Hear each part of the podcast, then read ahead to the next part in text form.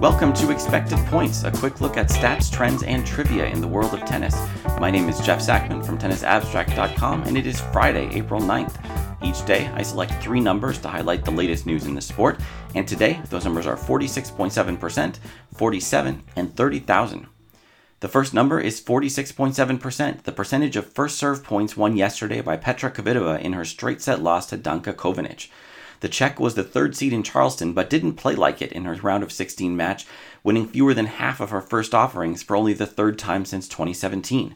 For Kovinic, the 26 year old pride of Montenegro, it was only her third win in 19 tries against top 20 players. It was also a massive turnaround from the last time she faced an elite, when her stay at the Australian Open lasted only 44 minutes, the length of her double bagel defeat at the hands of Ashleigh Barty. All of Kovinic's top 20 wins have come on clay, and she put together a nice run last fall, reaching the quarterfinals in Istanbul and then winning four qualifying and main draw matches in Rome. In all of the Rome victories, along with her second rounder on Wednesday against Leylah Fernandez and the Kvitova upset, Kovinic won more than half of her return points. That's small consolation for Kvitova, but at least she's not the only tour player whose serve has been rendered ineffective by the hard hitting Montenegrin.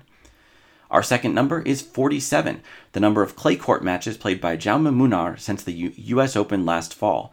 Munar has won 36 of them in an apparent attempt to prove that there is still a role for a clay court specialist on the men's tour. Since leaving Flushing, he has entered 15 tournaments, 14 of them on dirt. For the most part, his clay or bust strategy has worked. At the challenger level, he has won two titles, including a final round victory over Lorenzo Musetti, and reached another three finals. His tour level results have been more mixed, though he deserves credit for pushing Stefanos Tsitsipas to five sets in a Roland Garros first rounder last fall. Yesterday in Marbella, he lost only three games in knocking out second seed Fabio Fognini and advancing to his second ATP quarterfinal of the year. Already a month away from his 24th birthday, it's tough to argue that the Spaniard is a future superstar, but there's still enough slow surfaces on tour to keep guys like him racking up wins for years to come. Today's third and final number is $30,000, the first prize check for the winner of the inaugural Family Circle Cup in 1973. The event, then held in Hilton Head and now in Charleston as the Volvo Car Open, was the first women's event to off- offer a total purse of $100,000 and was a much needed anchor of the fledgling WTA Tour.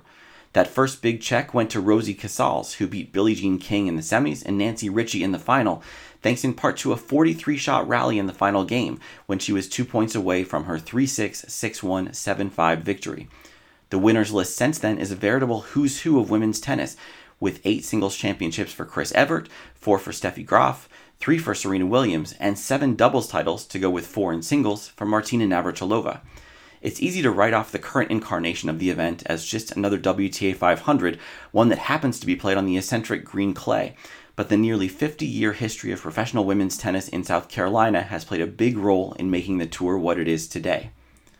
That's it for today's episode of Expected Points.